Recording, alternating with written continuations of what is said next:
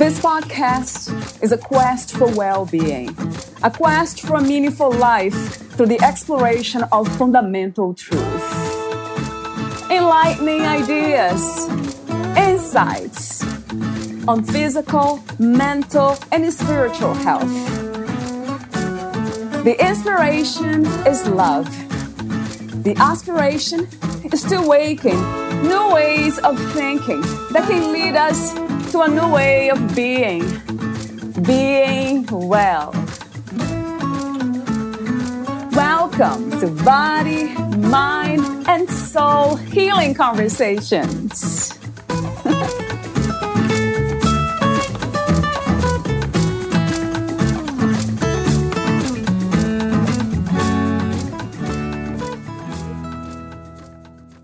Living from a state of connection to our deepest self can help us to think, feel, speak, and act in more skillful ways.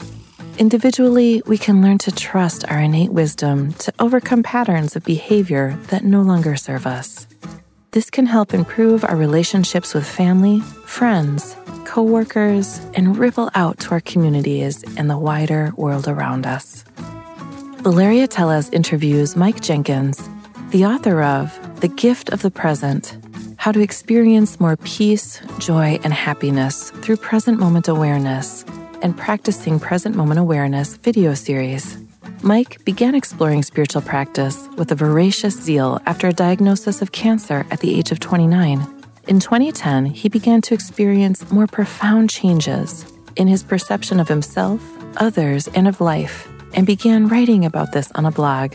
He has given talks in Leicester, Yorkshire, Lancaster, London, and Brighton, recorded dozens of videos on YouTube, was interviewed on the popular Spiritual Awakening video series Buddha at the Gas Pump, and has written many articles and short ebooks. Mike currently hosts regular weekly and monthly present moment awareness group sessions on Zoom, offers private guided sessions for individuals, and shares articles, ebooks, and MP3 meditations on his website. Meet Mike at heartofpresence.co.uk. Here's the interview with Mike Jenkins.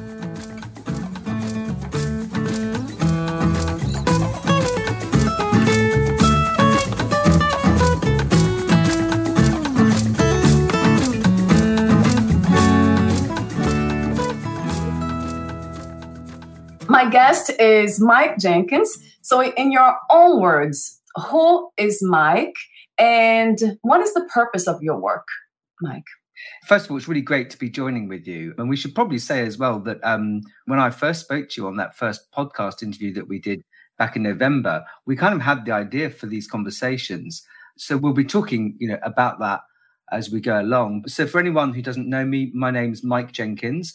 In 2010, I started writing a blog about my spiritual experiences and before that, I was seeking, very deliberately seeking for some kind of freedom actually from feelings. I think that's relevant to our conversation because the reason that I was seeking in that way, I wanted to be free from difficult feelings. I'd suffered in my 20s. I had um, some mental health problems when I was a student. My 20s were very difficult. I worked as hard as I could, but nothing ever really went smoothly for me. Um, and in my late 20s and through my early 30s, I was dealing with a diagnosis of cancer. So those were years that were physically challenging as well as emotionally and mentally and everything else. So all of those experiences really, like they do for millions of people, you know, all around the world, we as humans, we don't seem to be able to avoid inevitable suffering. And some people suffer intensely um, and in ways that that you and I just can't contemplate, and others suffer less so. But it does seem to be like the Buddha says, life is suffering. There's no escape from that. Those years that I was writing the blog and going to teachers and reading you know hundreds of spiritual books and trying different spiritual techniques and well-being techniques and so I was trying everything but I realized that I was trying all of that because I wanted to feel less pain. Mm. Yeah. I wanted to feel free from either the feeling of wanting and craving, like, you know, that feeling that nothing's quite right, there's something missing, I've got to change my job, I've got to change my relationship, I've got to change my body, you know, I need more money, um, or I need less money, or I need to live in a different part of the world, or um, actually it's nothing to do with me. Other people need to change, you know, my family, my mother, my children, my husband, my wife, they all need to change. You know, I'm fine. It's actually the politicians need to change. So, so whatever it is, we all experience discomfort, you know, on many different levels. And so I think that for lots of people, that is where a spiritual search um, can begin. Um, mm. And was much of that early experience for me, particularly with meditating as well, which we'll come on to, because that's really what I do at the moment is I share present moment meditations with people and I simply guide them and myself through a few short meditation techniques rather, which lots of other teachers have shared. In particular, Eckhart Tolle um, talks about silence and stillness and space. And I use that a lot in my guided meditations. And then I also talk about awareness of awareness. However, um, when I first started to encounter those teachings, I was listening to them from the point of view of, oh, yes, this is the key to freedom. And there was a part of like, like our sort of egocentric, you know, separate self listens in on that and, and it makes a deal with ourselves and says, yeah, well, if I put in all these hours of spiritual practice, if I go to that teacher, if I read that book, I will reach the, my idea of enlightenment. And usually that means I'll feel better. I won't feel the things that make me feel bad, but I will feel the things that make me feel good. So I'll feel more blissful. And all of that's true. We can experience all those things. It's just that, like you say, and I love the way you introduced it, is that there actually is no escape for us. Mm. You know, the job of um, being a divine spiritual being is happening here in our human bodies. This is where we work it all out. And I think that you're right, that is beautiful because in the end, we actually don't really want to be free from our human suffering. We actually just want to navigate it better. We want to rely on the deeper part of our being, the deeper aspect of who we are, to dance with it, you know. So I think what I've found is that um, certainly through these practices, that there is an aspect of who we are that is already perfectly okay with the hardest feelings. It's, it's already accepted them, and it's not. It can't be. It can't be destroyed by them. It can't be hurt by them. And that ultimate aspect of who we are, divine emptiness, we could call it emptiness. We could call it Buddha nature. We could call it the Tao. We could call it the now. We could call it anything, you know, non-dual um, reality, pure potentiality, that can't actually die and it can't be born. It just is, you know. So I think that's what's interesting about that journey for me is that I was seeking really to escape the feelings that were problematic for me. But the irony is, the only escape really is right into them. Mm. We were talking about that so it's actually okay. Yes, it's okay to feel all this stuff mm. because it's not actually just me that feels it. Mm. There is something more here than just me. Right. There is non dual reality. There is Buddha nature. There is silence. There's not only feelings here, there's also the consciousness that is aware of the feelings, which means that there is awareness and feelings. They're appearing together and disappearing. Mm. And somehow, when mm. we experience that in our bodies and we feel it, it seems to actually heal and make those experiences easier to bear. So, what would you say for those who they are in the midst of their suffering and they are embracing every feeling as if they were not just real because they are real, they but are real, um, yeah. Even for me, like I have this understanding, which seems to be an ongoing kind of deepening experience, mm. right, Mike? Yeah. It's not a destination. What would you tell them, like in this moment? Yeah, what would be your offering? Yeah, if I was, you know, face to face with someone and they were sharing something that they were feeling, obviously it would depend on the context and what's actually happening. So in some instances, I don't know. You know, I mean, if I was faced with somebody who was in the street and they were um, it was a very severe like they were injured or you know you're in a in a way, those are kind of theoretical. You don't know how you're going to react until in the moment. However, if someone's saying to me, look, you know, I just can't cope with these feelings, I mean, that's quite a common experience in our modern world. We feel overwhelmed. You know, we've all experienced kind of simultaneous experiences of feeling overwhelmed, confused, um, uncertain with the experience of the pandemic.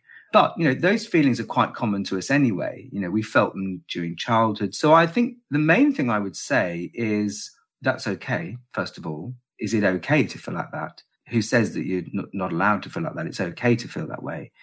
And secondly, is there something here in your own experience that is aware of how you feel? And therefore, is that awareness suffering in that way? So, first of all, I might say, well, what is it? You know, name the feeling. So yeah. explore it. You know, what's yeah. it look like? Witness it. Look at it. Is it um, fluttering anxiety? Has it got a shape? You know, what might you call it? You know, oh, it's, it's nervousness or it's um, fear or panic or I just can't drop certain. Well, there might be thoughts that come up, repetitive, whatever it is. But after a while, we can notice that we have the ability to stand outside of it and to name it, observe it, look at it.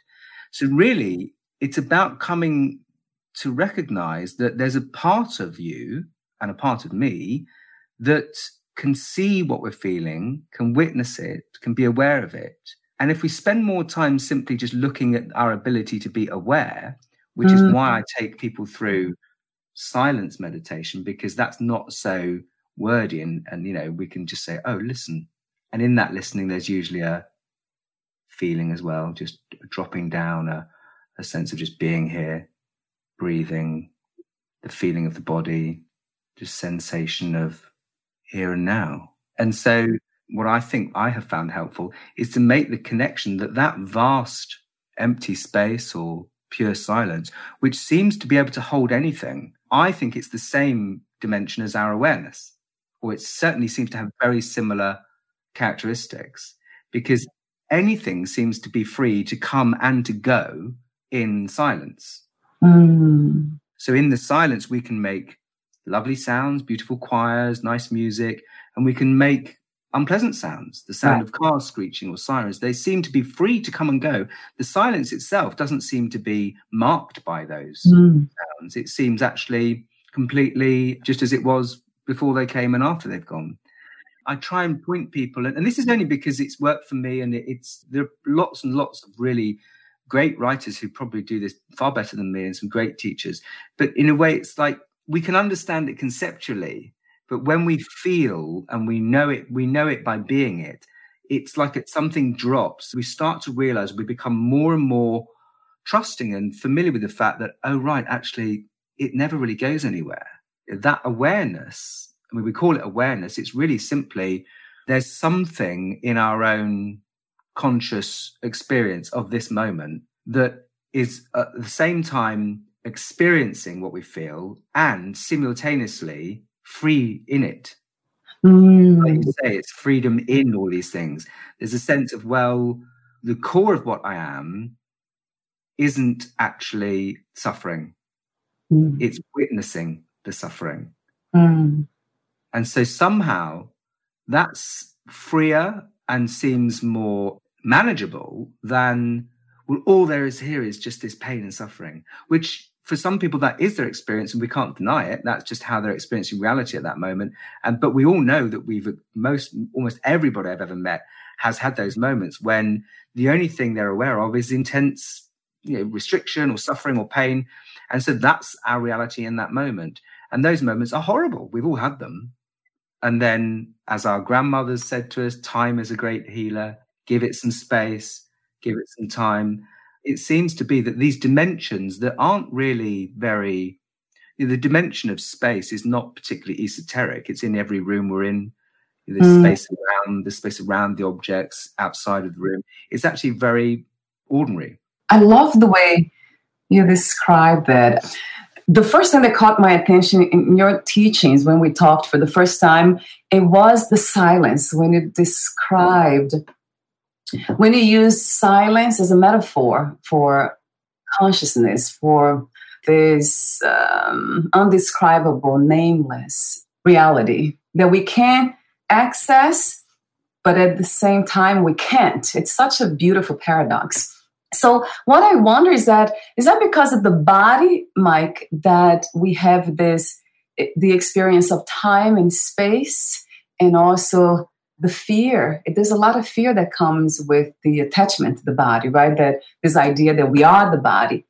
So would you say that the anchor to this reality that it's not real per se would be the body? And fear is the um, let's say the carrier of the reality that keeps kind of perpetuating itself. From what i heard it keeps coming back in a sense of in a new body mind continuation and no so is that the reason why this reality exists? Because we are not ending fear here now? I'm not sure. I, I don't actually know. Um, i'm not i don't know the answer to that. Um, but I, what i do know is that fear comes and goes. Right. It's part of the deal. It comes and goes. And so the important thing to hear there is that it it goes. Yeah. you know? And it seems to be that so yeah, maybe this sense of being you know solid, we're in our bodies, you know. What I do think is that our kind of practiced conditioning of the actual practice of being a separate egocentric self mm. you know i mean egocentricity is i think best described as the ex- the feeling experience of feeling that i am at the center of the world. Right. It's egocentricity, it's at the center. So the feeling of I'm at the center of the world and everything is happening around me. Right. That seems that when we act from that perspective, mm. we do act from fear. Because if I'm here and the world's happening around me, then it's happening to me. Right. And it's like I've got to control it, I've got to manage it, like it's it's all ha- whereas I think when we simply listen to this moment when we stop thinking i mean another way to another way that people practice this with particular techniques are mantras or ways to just calm to just allow the mind to like quieten down. Then we seem to sort of merge with the now. We seem to realize we may not even notice it. I mean i think most people spend quite a bit of time in present moment awareness.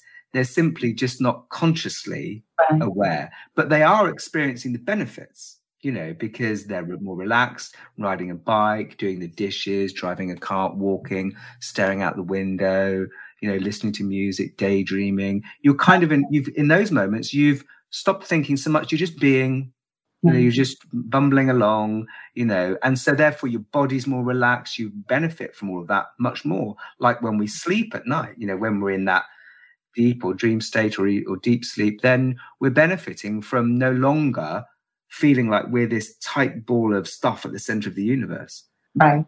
So I think it's certainly something to do with that, that simply noticing that we're appearing alongside the silence and that everything's happening now, it can have the, the um, effect, I think, of decentralizing and dislodging egocentricity so that we actually start to recognize, well, I'm not the center of the universe, actually. And that's quite an intelligent way to live because then we're in more communion with those around us. We're more in touch with spiritual wisdom. So yeah, I think that that there it's related that feeling of constriction and you know and time actually. I mean, I suppose it is because when we're lost in a daydream or we're sitting in silence and we're just very still, our perception of time changes. Right. You know? So like we all have that experience, don't we? That when there's not very much happening, five minutes can seem like a really long time. But it seems to be when there's lots of things happening in a short space of time, and there's probably a very good physics answer to it, also I don't know, but you know, there's that phrase, a week is a long time in politics. Mm, yeah. I think that's because so much happens, so yeah. many big events happen yeah. in the political world in one week. It seems like it's a year's gone by. And these days it's like times a million. I think that our perception of time does change based on our point of focus. So, in a way, I think you're right. I'm just not sure I can describe it very well. Um, yeah, yeah. Thank you for your honesty. this idea of freedom is that something that is a it's a practice. It sounds like it's a practice to me. Well, maybe. I mean, yeah, maybe it is. Um, but again, it depends what we mean by the word practice. You know, I mean, it's essentially it's something we do over and over again. I guess I would describe freedom as just something that is that is that's happening. You know, it seems to be that freedom is what's happening when we're not doing very much. Right. Like it's just, it just is. Mm, everything is free already. Yeah, almost like you know, you could describe that primary identity of ourselves. You know, the what we are before we're a body is freedom, um, and so therefore there must be an aspect of us that is also freedom. So I might say that freedom is taking form in this moment as Mike and as Valeria. It's taking form as all the objects. Freedom's doing that simultaneously, all at once, right now. It's almost like freedom is what is, and we are appearing and disappearing in that freedom. What comes to you as uh, as an answer? What insights have you gained into um, why this is? Because it doesn't have to be right. The conditioned body and mind that is not free, but the aspects of us that are not free. Do you ever ask that question? Like, how did this come to be? Why this is? Why the, the conditionings are? Well, I have asked that question, and we can come up with different theories. True. yes. And different different kind of ideas about it. I think ultimately we can't really know. We might say, you know, what you know, it's a bit like why is anything happening at all? You know, why does you know emptiness turn up as universes and create?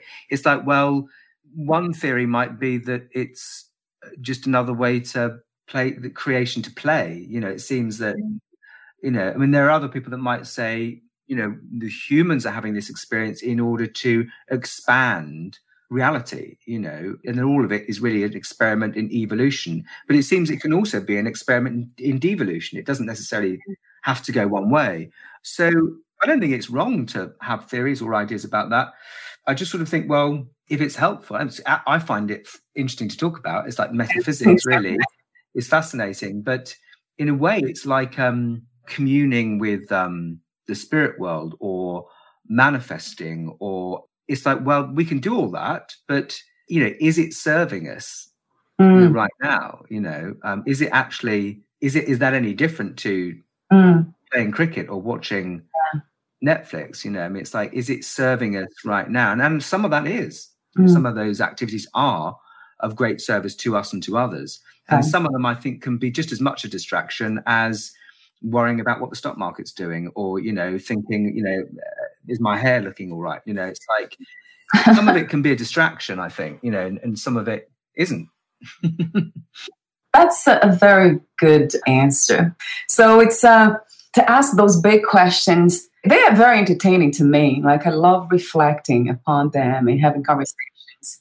I love that for some reason. When it, goes back to the idea of freedom related to conditionings, then has to do with practice, being in the moment, which takes practice and it takes that's another paradox because it takes effort, right, Mike? Yeah, I think you could say that on the one hand, it does take effort. It does take an, an intention, if you like. Right. But the paradox is, is that it might take an intention for us to just stop and look. But funny enough, when we just stop and we're just being, that's effortless. You know, when we just notice that, well, perhaps what I want or need is it already happening? Is it already here? It seems that that's the moment when we realize, oh, well, that itself didn't take any effort at all because it's already happening. so it is a paradox. But, you know, it's like we were saying last time, we do practice things in our daily life. If you think of practice as just something you do over and over again, you know, I mean, I I still have plenty of bad habits that I do over and over again, and they're not necessarily very good for me. But you know, I've just got into the, a habit of repeating them. Whereas I do, uh, there are certain ways of thinking and being that I don't do so much anymore. So therefore, I don't have the negative effects of them. You know. Right. So, for example, my response to anxiety or fear is different now than it was when I was in my twenties. You know, so I kind of rely on a kind of deeper wisdom, which I don't really think of as my wisdom. You know, it's like, well, if it was down to me, I'd probably screw it up. you know, but actually, I recognize that there's an aspect of me that is, you know, an aspect of you and me that's that knows far better than I do. You know? mm. And there are times, I mean, I grew up in a not a very strict Catholic family, but I did grow up with being taught about God and Jesus and the Bible and went to a, a school where we we went to mass each week, you know. So I did grow up with that. So sometimes it feels comfortable for me to ask God, you know, or mm. ask Jesus, or and so no, I've got Buddha statues in my home. I seek the guidance of Buddha, or I ask archangels, you know, I might I might ask a dead relative to guide me in any moment. Those things feel comfortable to me. But then it's like, well, if that's so, you know, I'd say to others, if that feels meaningful to you, then then do that, you know, because there seems to be actually a relief when we're like, oh, actually, Mm. Yeah, thank God it's not all down to me, you know, because it allows us to be fallible and human, accepting that if I alone, you know, can't handle a lot of the difficulty of life, mm. but actually these years of practice, and the reason I say coming returning to it is because when I first noticed this, it felt really powerful in the moment. But then I'd get sucked back into identifying too much with suffering, too much with my ideas about things, you know, my stories about things, and, and getting trapped in it, and and then reacting to it. This is a nightmare. This is a nightmare. Why won't it ever get better? You know, when's it going to improve? So I, I kept realizing, I kept thinking, well, how can it be really free one minute and then the next minute? And I think it was simply because I kept forgetting. Yeah, I kept forgetting that. Uh, well, hang on a minute. Actually, mm. maybe it's more okay than I think. You know, you know, I just do it whenever I get lost. Right. And I still get lost in thought and feeling now. You know, it's I think it's really hard not to that we're all part of this.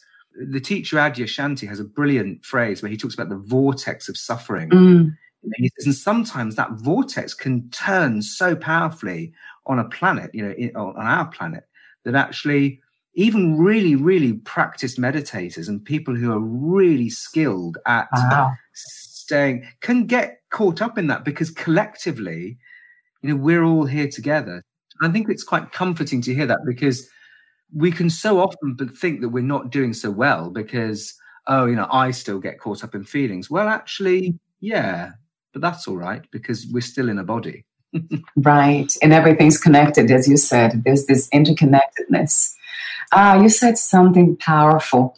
The idea of control, that we have control of our own lives, that we are here doing this alone. And is that uh, part of that egocentric kind of reality where we are we are in the center of the world and everything's happening around us? I think so. And it's also, you know, it's the human story, it's the human condition. You know, it's like it's not such a radical idea. You know, I mean, most people would actually prefer to believe that yeah. than to, to, believe that they're not in control. You know, yeah, that's fine. That's where those people are at that time.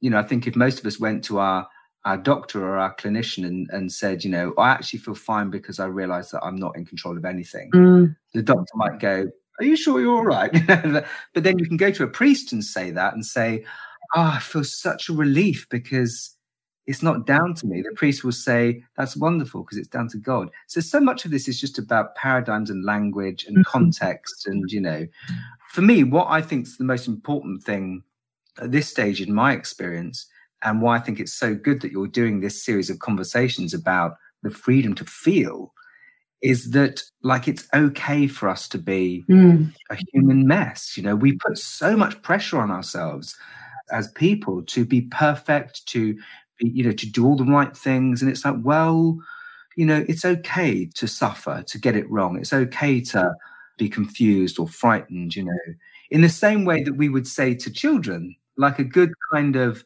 yeah. nurturing parent would say, well, that's all right. It's okay. Yeah. It doesn't matter. You, the feelings will go away. You don't need, it's all right. You know, that's true. It's like, it's almost like that. That's the feeling I get from silence. Mm-hmm. I sit in silence or I notice space, it's got that free aspect of, you know, the ability to stand back and witness. But the deeper part of it is really very, very loving. Yeah, it's true. You know, it's unconditionally accepting, it's unconditionally loving. And it kind of, it's just seems to consistently exude it's okay. There's nothing I can't hold for you. Mm. There's nothing that can harm me. And that's kind of really, I think it's healthy. I think it's when we can begin to feel you know, love in ourselves, in our body, we can feel the emotion, the movement, the mo- you know, the dis- emo- the word emotion I think means disturbance, but actually when we feel lovely feelings, like when we put our arms around someone we love, we stroke a pet, you know, science already knows that chemically, you know, in terms of our nervous system, it's really healthy. And so you know, we've all spent such a lot of time feeling isolated. Right. And the reason I started sharing these on Zoom is because I wanted to connect with others in that field of connected, open, unconditional now acceptance love that's not the love that preferences or decides mm. you know like you know i approve of it's like the love that just kind of allows all of this stuff to be we're almost at the end. Wow, you went by really fast. Another question I have for you is about meditation. Can the practice of meditation happen in motion? Like some call it active meditation.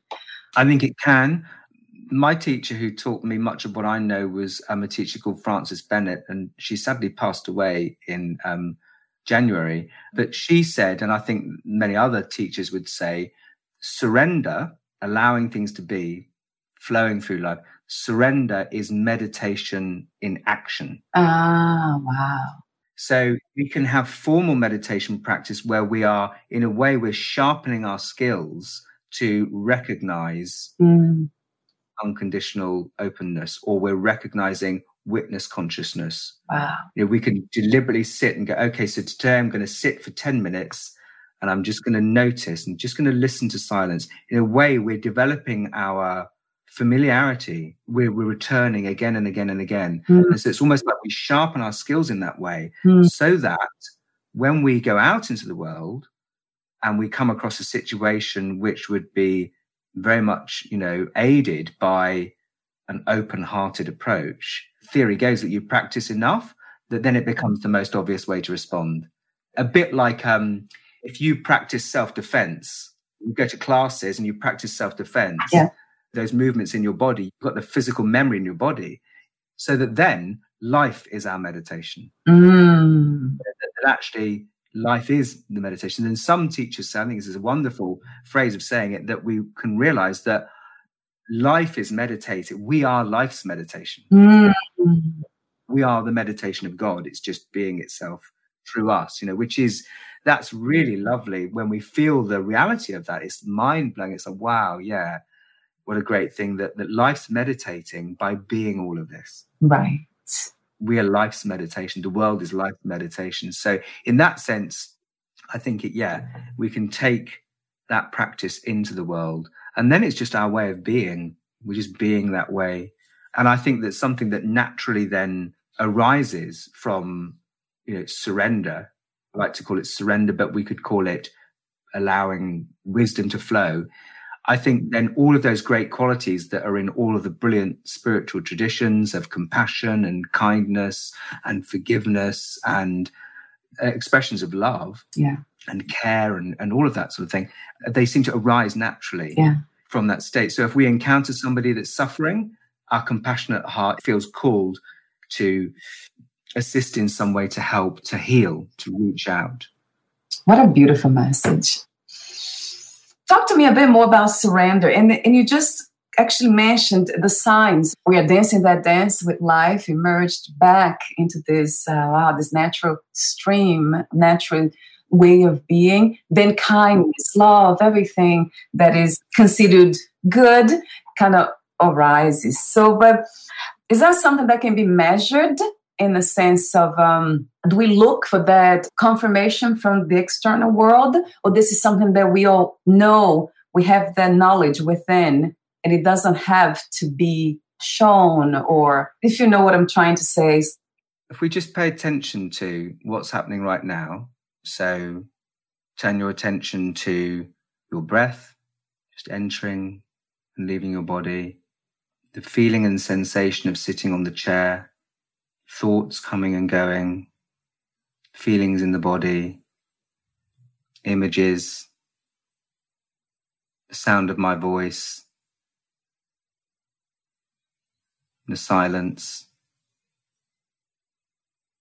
Maybe there's a ticking clock or a plane overhead or a dog barking, whatever it is, just noticing what's happening now. It's all coming and going there's an aspect of this moment that is already completely surrendered. It's completely open. Mm. It's not the moment itself isn't holding on, doesn't need to. So the breath is coming and going, thoughts are coming and going. N- nothing in our kind of relative experience is stays the same. It's all in constant flow. You know, some of it's fast, some of it's slow.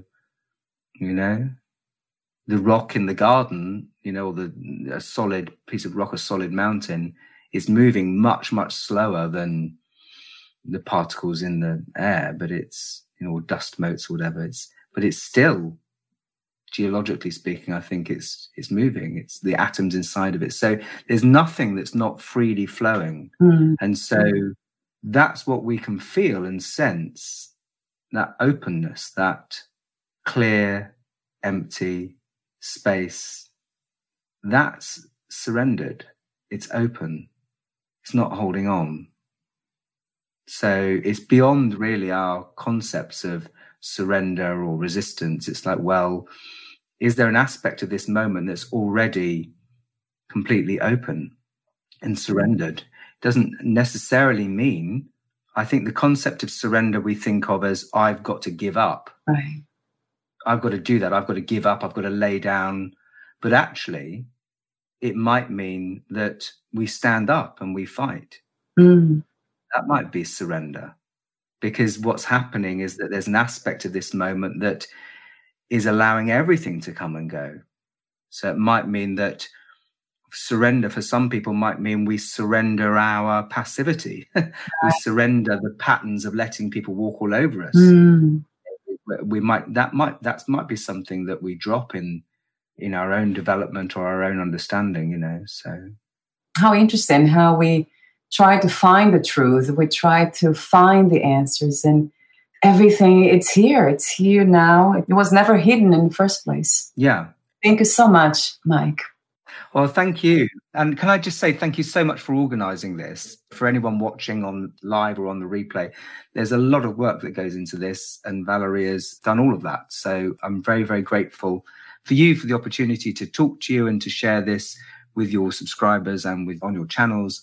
And I'm just so glad that we met and, and we've had these exchanges. It's been really, really nice. Yeah. It's been it's been great for me because I've needed to let go of the part of myself that says, Oh, I can't do that. You know, who am I to go out there and tell people about things? You know, my life's a complete mess. Why would anyone listen to me? oh my God. I love your message. I love, love the message. It really touched me the day we met and you talked about silence and it was, was felt in a profound way. And that's why you're my first guest with this live conversations. You came to me strongly. So thank you. And as for your appreciation, the body appreciates. The body really loves hearing that because it's the only part that sometimes complains, nothing else. and I do have a last question for you, Mike.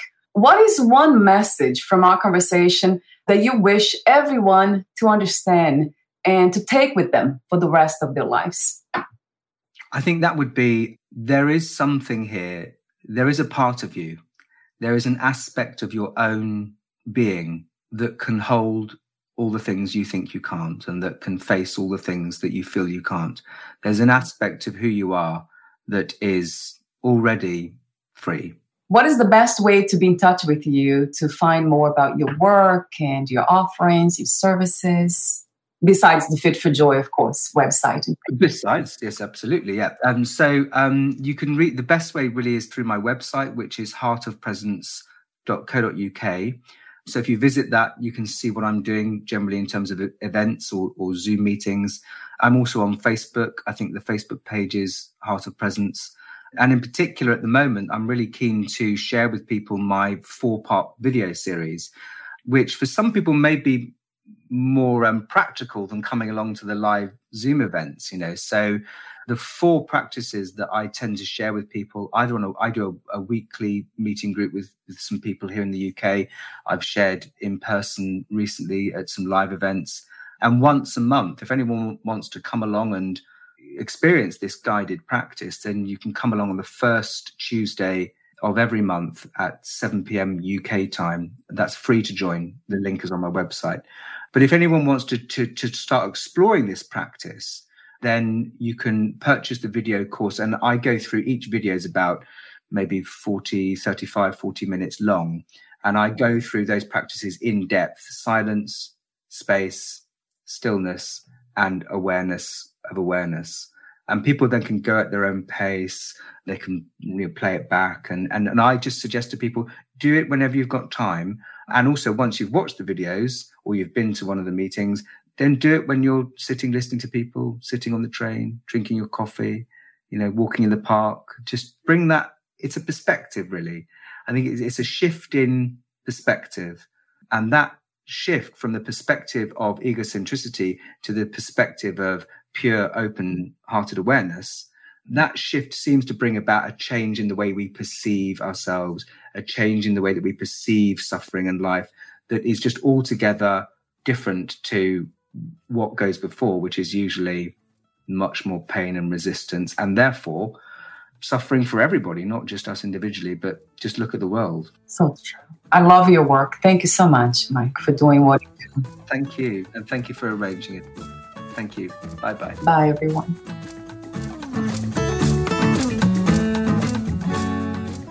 Thank you for listening. To learn more about Mike Jenkins and his work, please visit heartofpresence.co.uk. Also, practice present moment awareness and reconnect with the freedom to feel in your own time and at your own pace with Mike's four part video series for a limited time only. Fit for Joy is offering a 30% discount. Simply enter FIT for Joy 0522. Click validate and your discount will be applied. Heartofpresence.co.uk backslash video dash series.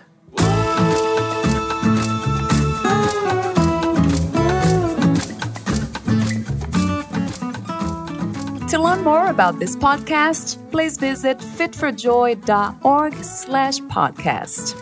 Thank you again for listening, and bye for now.